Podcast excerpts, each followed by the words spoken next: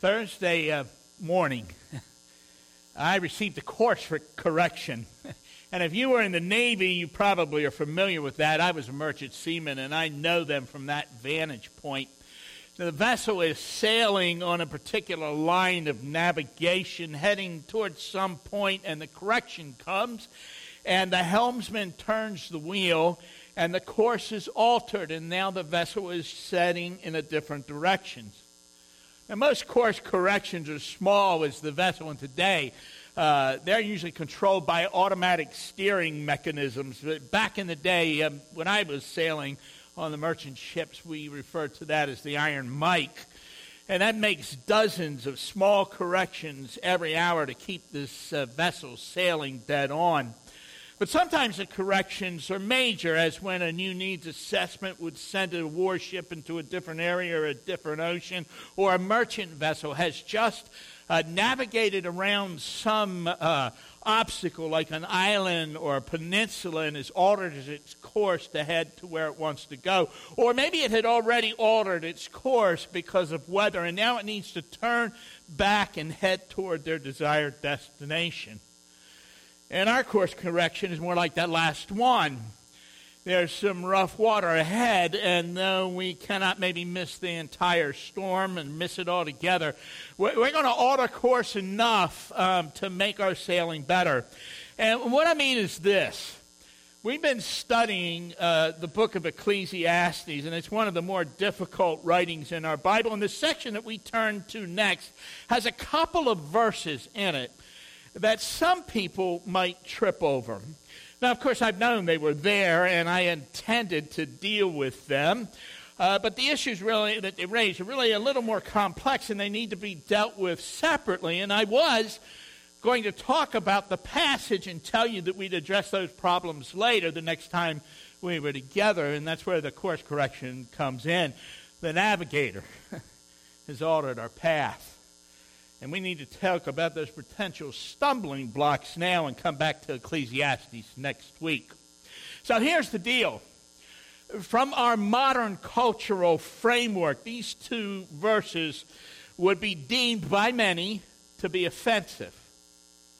But if you shine the light of the Bible on them, they will not look quite the same. You will understand them better, and you will see them as they were meant to be seen, as God intends them to be understood. Now, frankly speaking, some people will still not like them. Some will still be offended by them. And yet, reality, the way things really are, it's not always pleasant and it doesn't bend to our likes and dislikes. The prime reality, of course, is God.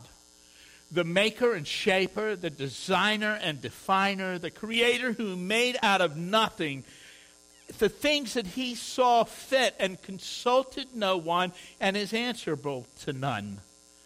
The wise man or woman hears what he has to say and takes it to heart. It's the foolish people who think they know a better way. So we're going to begin by reading the verses in question, and we're going to talk about each one of them fairly briefly. And then what we're going to do is we're going to put them both into the larger biblical picture. And both the passages we need to look at are found in Ecclesiastes 7. And verse 26 is where we'll start, and uh, it, it reads this way I find more bitter than death the woman who is a snare, whose heart is a trap, and whose hands are chains. The man who plays as God will escape her, but the sinner she will ensnare. Now, some people in our culture are going to find a number of things here which they will deem offensive. And perhaps you're aware of the controversy surrounding Karen Pence, uh, the vice president's wife. Uh, the CNN headline uh, reads Vice President's wife to teach at an anti LGBT school. And you probably guessed it's a Christian school the commentator Clay Cane complains Immanuel Christian insists applicants initial a pledge to live a personal life of moral purity. Imagine that. Imagine that. And he continues his rant, complaining that the school further defines moral misconduct as premarital sex, cohabitation, extramarital sex, homosexuality, polygamy, transgenderism, and any other violation of the unique roles of the male and female. And Cane is outraged over this the immoral are always outraged when their immorality is called into question. And he finds the language disgusting. That's his term. And yet it states exactly what this church and countless others believe to be true. It is what Jews for 4,000 years and Christians for 2,000 years have always taught. And with the exception of polygamy, it's what every culture throughout most of all human history has deemed to be upright and good conduct. And that vitriol and hatred against Christians and the things that we hold dear becomes more and more apparent with each passing year. And the lines between good and evil are becoming more distinctly drawn. And soon, I think it's already upon us, the very nature of things will no longer allow people to dither in the middle. They'll be forced to choose one side or the other. And then, well, we'll see, won't we? But I'm not uh, proposing to address all of that.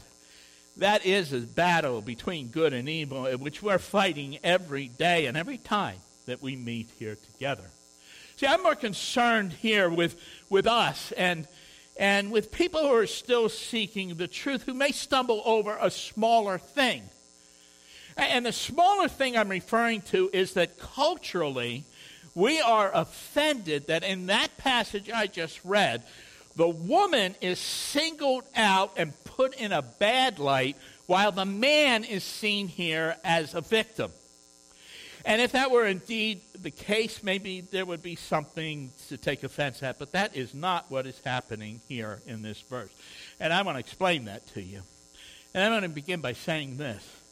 A hundred years ago, no one would have had that particular problem with this passage. I mean, maybe they would have had others, I don't know but they would not have an issue on that passage in that way.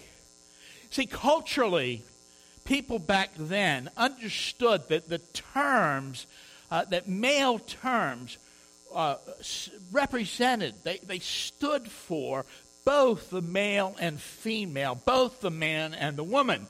it was a learned behavior, and really on the part of both men and women.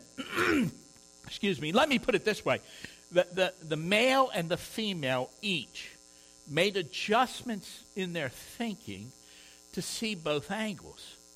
Now, small children uh, had to be taught this, but they got it.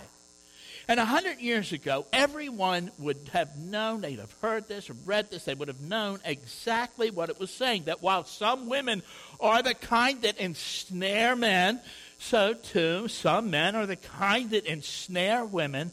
But the godly person, male or female, is going to escape that trap. You know, you know, the woman was not really being singled out as a monster, nor was the man uh, the victim. There are monsters and victims in both sexes, and everyone understood that. So, as a society, we, we pretty much lost that skill. it would be difficult to regain it again because it's best learned in one's youth. So now I try and, and many others with me who, who have to stand in front of people. We, we try, and no, I may fail often enough, we try to use inclusive terms so that no one feels left out, whether I'm saying something positive or negative. it's a much more laborious way of speaking. Uh, there, there, was an economy of language in the way old way of talking. M- many more words now be, need to be used so so that we don't accidentally leave someone out. And those of us who are older, like me, have to learn that new way of speaking. And I do so willingly because I want to clearly communicate what the text is saying. And that's where we are. And that's why things like this have to be explained. So, for you to truly understand what we just read, you have to make these allowances for the way it was written, for how people spoke back then. It wasn't wrong, it was just different. And so, if I were to say something like this, I would say it using inclusive language so no one would feel singled out or, or left out. Now, the next verse that we're going to look at, and I hope you understand why I've taken this detour. Because there would be some people who could potentially be sitting here and they could, when we talked about that verse, they're going to lose it. They're going to be sidetracked. They're, they're going to wonder about this. Is the Bible so sexist that it would do this? But the next verse, which someone might stumble over, may cause some people even more consternation than the one we just looked at. And here, I'm not going to so much explain this text. Uh, that I'm going to save for later when we look at it in the context of the larger passage. Instead, now what I'm going to do is I'm going to take the stinger out of it. I'm going to remove the offensive part, but I'm going to do it by maintaining the integrity of the Hebrew, and the Hebrew is the language that uh, this text was originally written in. So Solomon is speaking in Ecclesiastes 7, uh, verse 28, and he says this While I was still searching but not finding, I found one upright man among a thousand, but not one upright woman among them all. And there you have it. uh, based on what that verse, the way that verse is written, right there, we would say that Solomon is saying that there are only a few upright men in all the world, but there aren't any upright women. Somebody's laughing, but yeah, that's that's a, that's offensive, isn't it? But but is that really what he's saying? And no, actually, that's not what he's saying. And again, I'm, I need to explain this to you. See, the NIV has added a word that is not in the Hebrew. The only other version of the Bible that I'm aware of that does that uh, a paraphrase, and it's the New Living Translation. And they add, they add this word. The NIV adds the word upright. The NLT adds the word virtuous, but neither of those words are in the Hebrew. That's not what Solomon wrote. What he really said was this While my soul was still seeking but not finding, I found one man in a thousand, but not one woman in them all. He's not making a, an assessment of their moral standing. And when you read it in that way, there's really no offense there. I mean, it's still a difficult verse. Uh, it, the meaning's not easily translated, but I believe, and others along with me believe the same kind of thing, that what Solomon is saying is something like this. As I was investigating these things, while, while I was searching out this life, but not grasping all of reality, there was one man in a thousand that I connected with, that, that I understood, and that who understood me. But I never made a connection like that with a woman. Can I put that into context for you? Recently, I heard a, a man who was teaching others, and he said this Men need men to be better men. And that's true. That's absolutely true.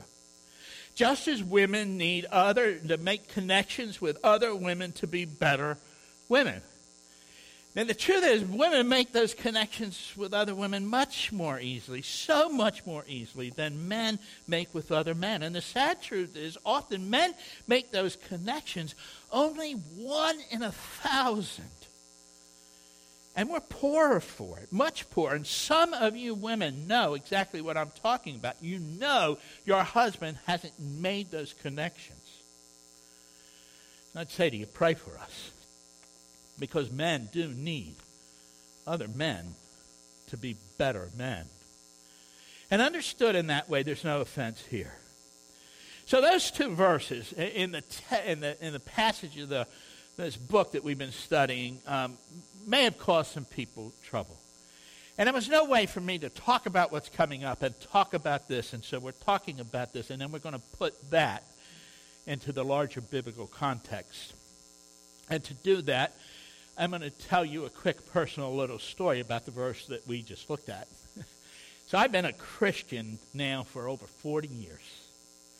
And I've read the Bible through cover to cover. I could not tell you how many times I've done that.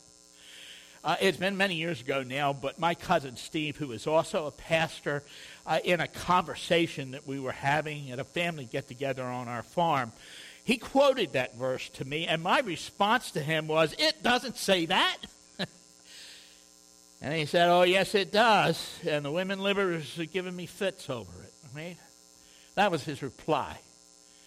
Now, now as we've just seen, we, we know that my cousin uh, had was both right and wrong, right? I mean, he had the quote from the NIV correct, but he didn't make use of the Hebrew there.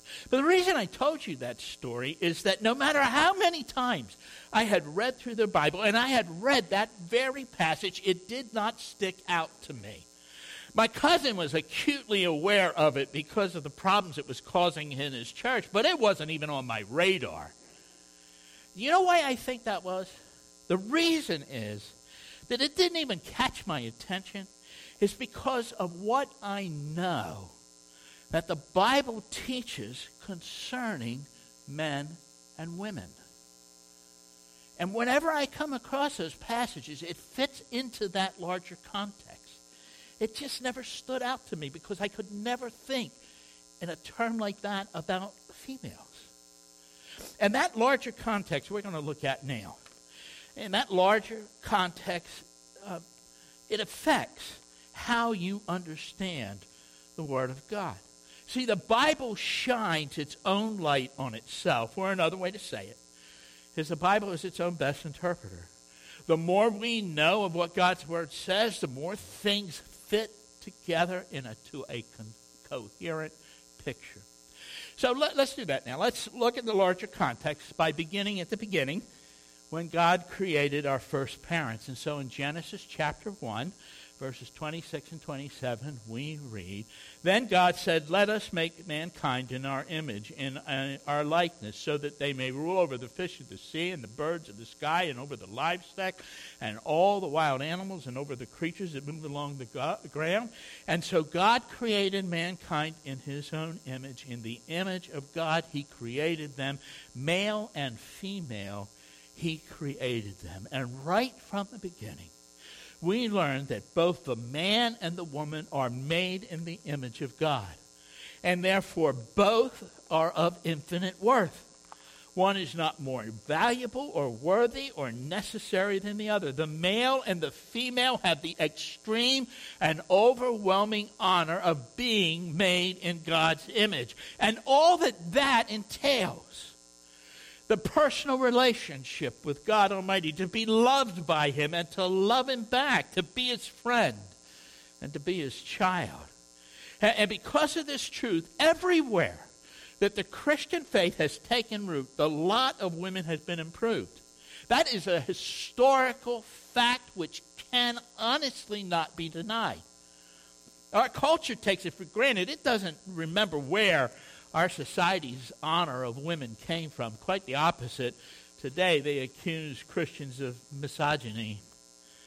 But all you need to do is look at those parts of the world where Christianity never took root or where it was driven out to see the condition of the female without the influence of our faith. Places where women have few or no rights, where they're considered chattel, the property of men where men rule over them and control every aspect of their life, where their husbands can beat them for any reason with absolute impunity, and indeed where their clerics instruct men on the proper way to beat their wives, and where women are second class citizens or worse. But that's not Christianity. The Word of God declares that the man and the woman both are made in God's image and are of infinite value because of it. And that's the first thing we need to know about humankind. Everything else builds on that. You, me, we bear the image of God. But the Bible also teaches this that men and women are not identical.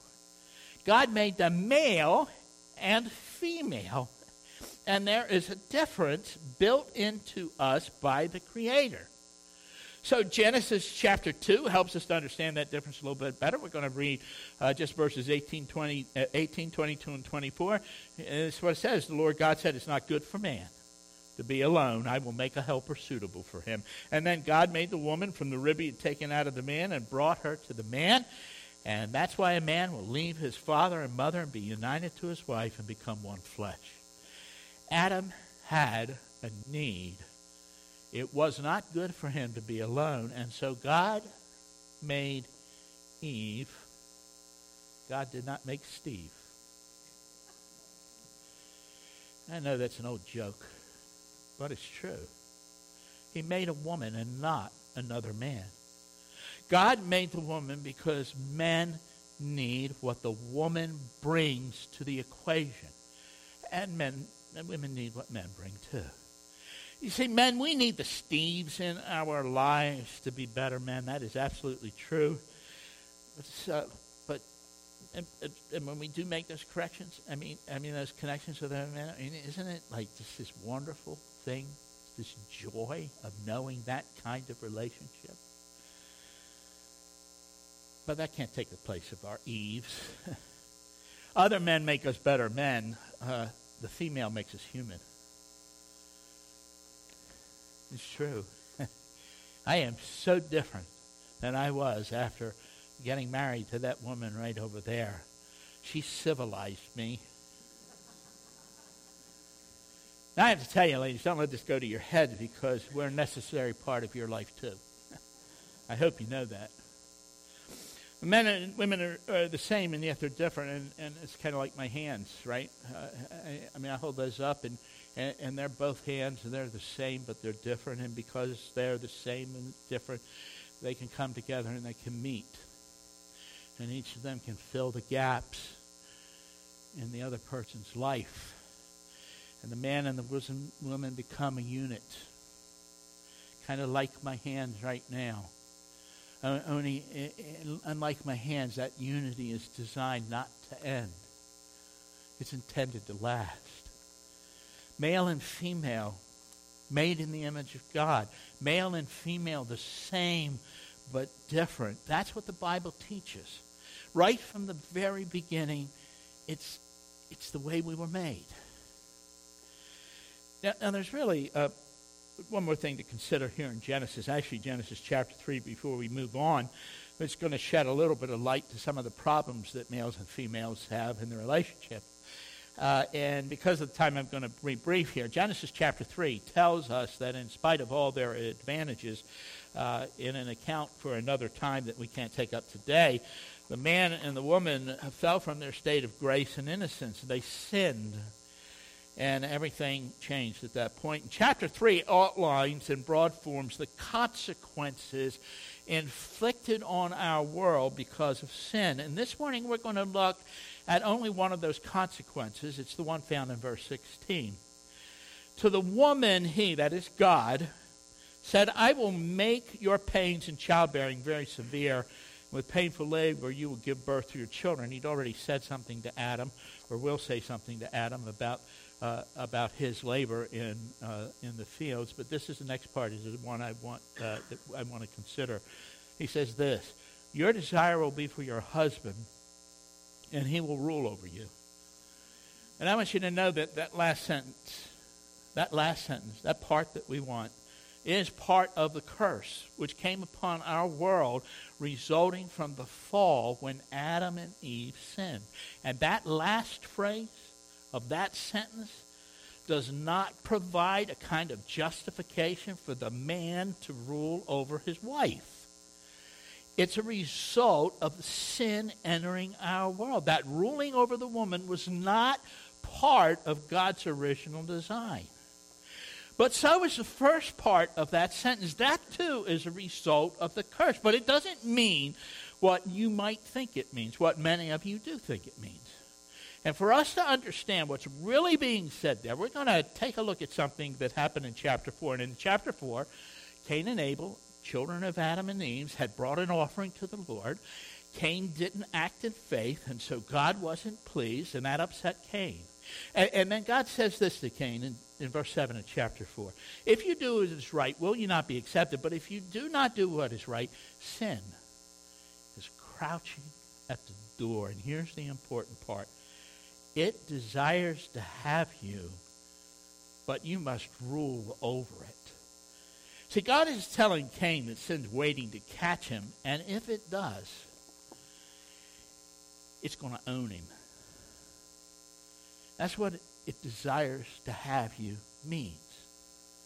And what do you see here? I mean, it's the same construction that we just read in chapter 3. So in chapter 3, God is saying to Adam and Eve that sin has brought consequences which affects their relationship. The man will try to rule over his wife, and the wife is going to try to control her husband. And, and, and, and that's the source of marital conflict in our world. Each person, the man and the woman, try to get their own way. And it wasn't that way from the beginning, it's a result of the fall. The difference between what God said to Adam and Eve and what he said to Cain is the conjunction. Sin was waiting to control Cain, but that's the conjunction. He needed to rule over it. When it comes to the consequences of sin in our lives, the woman would try to control the, the man. The conjunction, again, this time a different one, and the man would rule over the woman. So the result of sin is this, this conflict where the woman's trying to control the man and the man's trying to rule the woman. Each of them are trying to get their own way. So the Word of God tells us right from the beginning the man and the woman both are made in the image of God, and so they are infinitely valuable. And they are made, male and female, the same but different, each needing the other one. But because of sin, instead of seeking the good of their partner, we all, oh, you know it's true, we all try to get our own way, don't we? That's the human condition. That's the larger context those two verses from Ecclesiastes fit into. Now, there's one last thing to round uh, that I need to say to round out this larger context uh, of what the Bible has to say about the male and female. And if I don't examine this matter and you're aware of it, or you become aware of it later, you're going to feel as though I had cheated you by not addressing it, and you'd be right. So, by God's grace, let's look into it right now. And to do so, we're going to turn this time uh, to the New Testament. And just one verse, others we could talk about, just one verse, though, specifically 1 Timothy chapter 2. And again, I'm going to be succinct if I can. And let me put it to you this way this final idea, I'm going to put it into these words. The male and female are the same but different. And that difference in some things translates into a difference in roles, or what the man and woman might be called by God to do. So let's see what the text says, and then we're going to talk about it. Verse 12, Paul writes the words to Timothy I do not permit a woman to teach or assume authority over a man. She must be quiet. The basic idea here is that a woman shouldn't be a pastor. There's more that can be said, but we're just going to take that as it is right now. To understand this, I think we need to talk about it. And there really is a lot to talk, more than we can be said today. But we're going to get at least a start. We're going to lay down a basis here. So let me state right up front that I, am going to talk about the way our church understands this. Other churches think differently than we do. And I'll say something about that too. But let's begin by going back, if you would, for a moment, to my illustration of the hands. Remember, I said they're the same but different. So let's make this graphic work a little better. Let's consider the hands of someone who's not like me, who is ambidextrous. And, and he or she can use either hand equally well.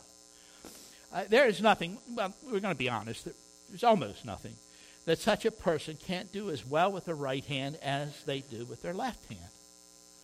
But there is one thing for certain that the right hand can do, but not as well as the left.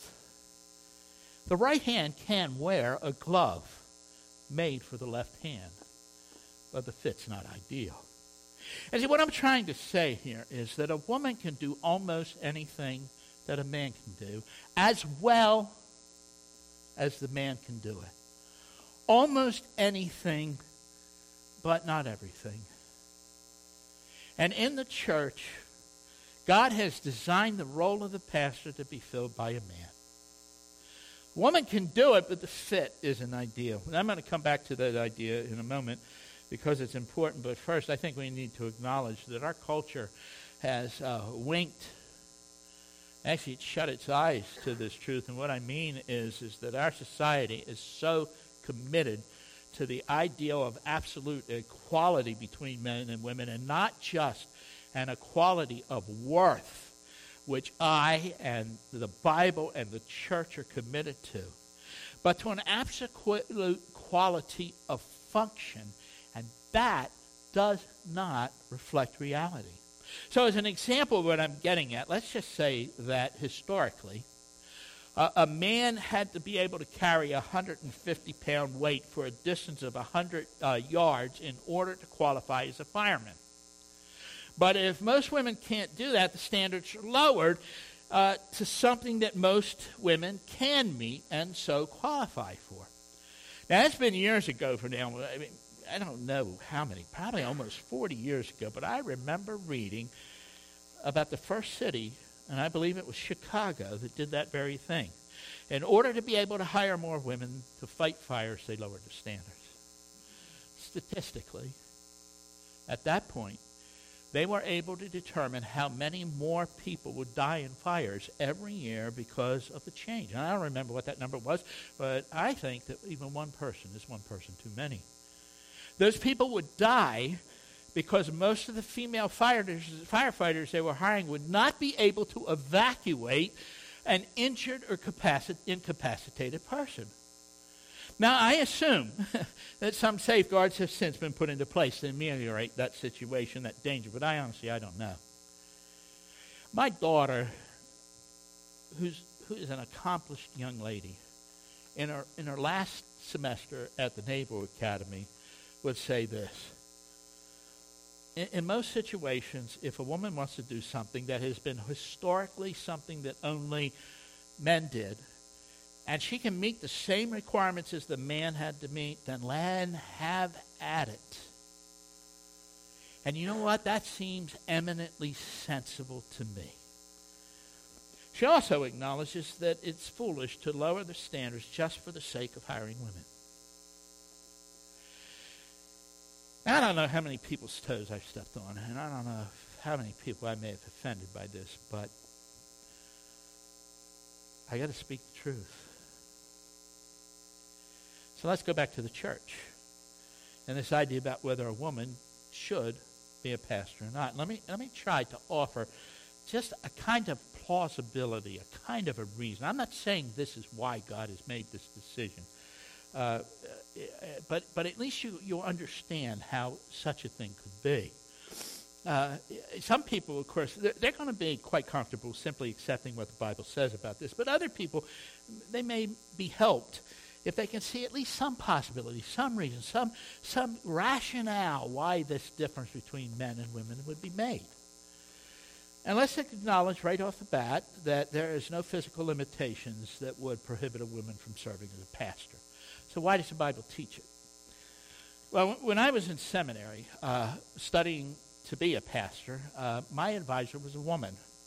She was an egalitarian. I hope you know what that means. Uh, but basically, she believed that in the church, everywhere else, a woman was free to do anything that a man can do. And she stated often that there is no essential difference between a male and female. Either could perform any role in the church. However, one time in a conversation with her, she said this that women actually make better pastors than men because they are more sympathetic and empathetic. So you're saying there is a difference between male and female? Yes, but it's a positive difference, was the response. It makes them more apt to fill the role. So you say. But if there is that difference, might it not provide the very reason that God says only men should serve as pastors? she had no answer to that. Maybe, I don't know. I'm not saying this is the reason, but maybe the sympathy and empathy might make them less likely to see or less able to resist the subtle attacks of our enemy. It's at least possible. You see, men and women are the same but different. And you and I aren't wise enough to see all the implications of those differences. Only God knows that, so we would do well to listen to Him. And those differences, they exist in every cell of our body, in the very DNA that makes us male and female. When our first child was born, our son Earl, I was in seminary. We were so poor we couldn't even pay attention. And, and he was a small toddler, and, and he had so few tools. And he would take a baby sized shoebox and he's crawling around on the floor, and he'd push it on the floor, making truck noises.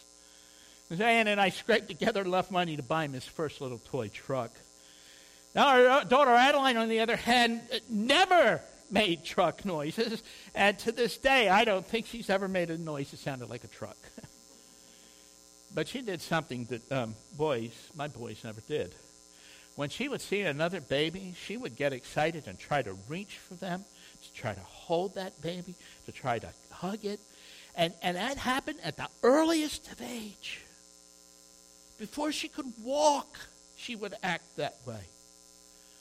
I've told you this story before, but one Christmas when she was really small, she got a baby doll. You might not remember them, but you could fill that baby doll with warm water so that when you held her, you know, she'd feel warm to you. And our cat Sassy chewed a hole in it. And Adeline was devastated. And I told her, Oh, don't worry about it, honey. We'll get you another doll. And that night after she went to bed, I walked by her room. And she was lying there on a bed and on her back. And she had that doll. And she's holding it up and she's talking to it. And she was saying, how can I give you up? You're my baby. I can't let you go. I love you too much. And she kept the doll. When I was a boy, my uncle gave my brother and I a doll as a joke one Christmas. We took it out back and buried it.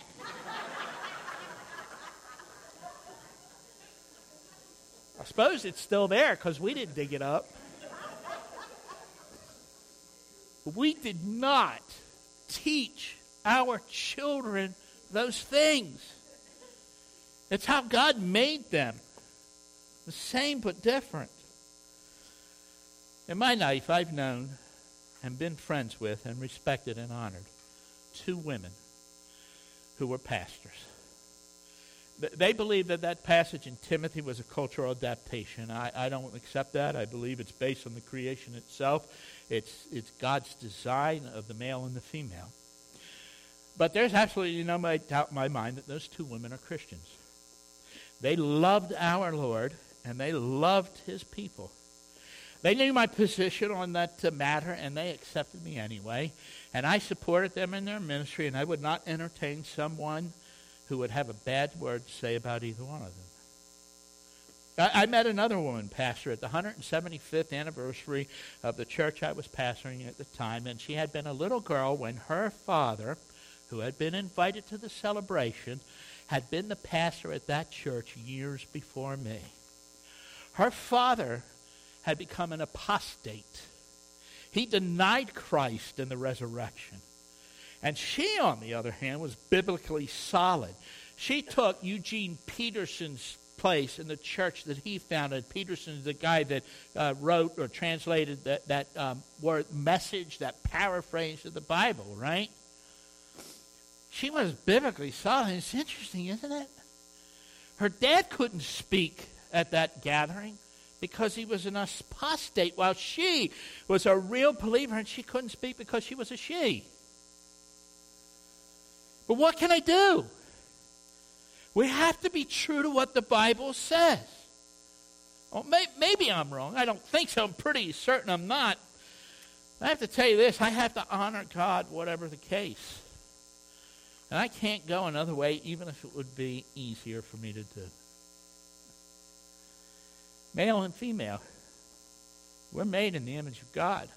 We are of infinite worth. We're created the same but different, and and sin has entered God's creation and it affects everything that we do, even the most wonderful relationship between a man and a woman. The same but different means there are some things men are better suited for than women, and some things women are better suited for than men. One last story that I think might add a, a little bit more light to this subject. Uh, years ago, my pastor and my friend, Bo Matthews, was on an airplane and he was seated next to a woman. And it turned out that way back then she was a pastor. And Bo, uh, in his very gentle and kind way, uh, said to her, "So how do you, how do you kind of justify being a pastor as a woman because of what it says in Timothy?" And she was a, a big black woman. And she leaned over and she looked Bo right in the eyes and she said, Honey, if the men would do it, I wouldn't have to. But since they won't, I will. So I will honor those who honor my God. I will love those who love my God. I will do my best as I live my life to honor my God and to love Him wherever that leads. Whatever the world around me might be saying or doing, my trust is in my God and in His Word.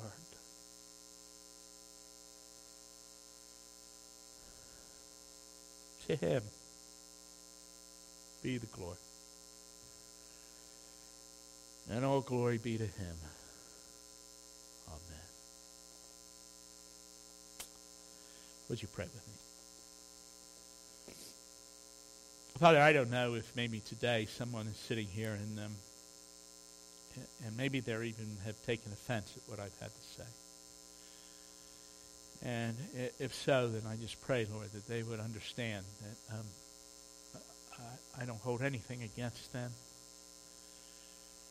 Uh, that you love them, that I w- want to love them the best way I know how.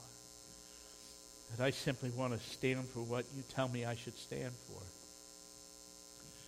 And I pray that if there's anybody like that today, that maybe they've heard something today that they ha- haven't heard before.